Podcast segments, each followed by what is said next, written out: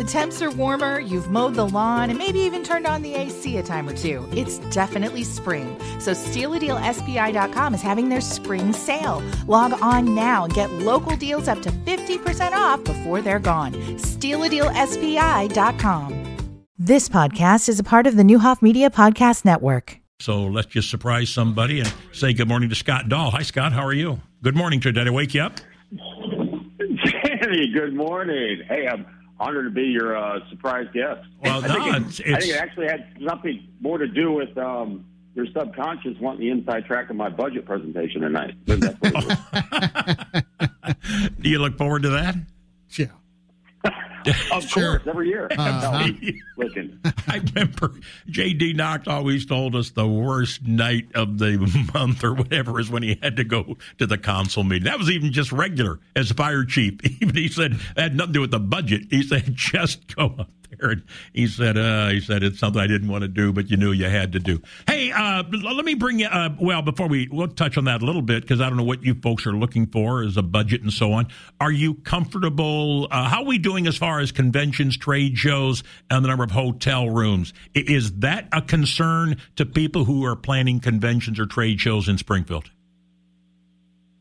Well, we had a great 2022 thanks to the Visit Springfield team. You know, they make it look easy. Um, we expect travel expenditures in 22 to exceed 500 million dollars Oh in my! Springfield. Right. We we know we know that hotels enjoyed more revenue in 2022 than they did in 2017, 2018, or 2019. Wow! Even before the So pandemic. we had a great year. Right. So yeah, we had a great year. Okay, I'm- uh, I'm sorry. Conventions are strong, and, and future conventions are strong all the way through 2025. What are they looking for? What's the number one thing when a convention puts something information out and you follow up and make a pitch or this? What is the number one or two things that they are looking for? Convenience, number one, uh, especially downtown. I mean, we have a great facility in the Crowne Plaza that's got over 50,000 square feet of convention space. Uh, but having the combination, and we've talked about this, of course, over the past year, of having the DoubleTree and the Wyndham and you know 100,000 square feet between the two, and then being downtown walkable uh, amongst the historic sites uh, is is a really big plus for us. Very good. Uh, how is your location? We talked the other day. Um, how's your location working out? Are you still pleased with the Herndon Law Office as a headquarters? Boy, I think it's worked out pretty well for you folks. We are. And matter of fact, the city council just approved a 10 year extension Oh, of that good. location. So we're planning to be there for the next 10 years. We welcome more visitors there than we did at our 7th Street administrative office in 20 years. Well, we're a little over six months, maybe six months and one day or t- nine days away from the start of the Illinois State Fair. I know they announced a grandstand act for the final Saturday of the fair, which is the 19th. Fair runs 10th to the 20th this year. Mega passes on sale and things like that. What's going on inside Gate 2 as you continue to develop that Route 66 heritage and so on? Uh, without giving anything away, uh, are there some announcements coming up in the near future? Well, you know, we're so fortunate to have our partner in Casey Claypool and the Illinois Route 66 Scenic Byway, and of course the State Fairgrounds. You know, they're really leading the Gate 2 project. Um, and yeah, you'll see a lot of movement out there over the next few months. That project is slated to be to be completed by June 30th of this year. Matter of fact, it has to be completed, or we give money back Oh, grant money back, and, and we're not going to do that. So, um, A Sign Company uh, is doing the fabrication, obviously the installations. It's great to have a local company, uh, you know, with their depth of experience there, uh, leading that charge. And you know, you're going to see uh, a couple more signs come up, some more neon signs in the neon sign uh, legend sign park there.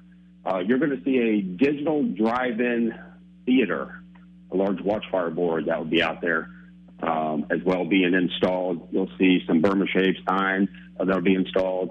There'll be a little rest area in that middle pavilion area Mhm. uh, that will be developed. Uh, and you- you'll see the time capsules, those, those barns. Uh, the doors will come off, and they'll start putting in uh, storytelling the different communities uh, throughout the entire route, uh, Illinois Route 66. So we'll be telling that story, and really that's the focus. It's not just Springfield. Obviously, it's located at the Illinois State Fairgrounds, but it's really uh, the focus is Illinois Route 66. Tell me about this screen. Where's it going to be located? What's the size going to be, and and is it going to be open year round? Yeah, so and that's the beauty of Gate Two, right? It will be open year round, 365 days a year. Uh, it'll be a self-guided experience, and uh, that digital watchfire board, that drive-in theater, will be located in the, the southeast corner of Gate Two. Okay. Uh, so it'll be facing to the north. So as you walk in, the pedestrian walk in, in Gate Two there. Uh, you'll see the back of it. As you come around, there's that paved area. Yes. You can literally do a drive-in movie if you want but there will be sponsorship ads and there will be videos uh, telling the story of the different communities uh, on Route 66 uh, playing constantly out there. So, so yeah, it'll be 365 days a year, self-guided experience. Unbelievable, and all that's going to be done. Hopefully, you say by June 30. It will be. It has to be. Uh, or, or again, we get money back. And hey, remember, Sammy, uh, May 6th is the date we're, we're shooting for, weather permitted.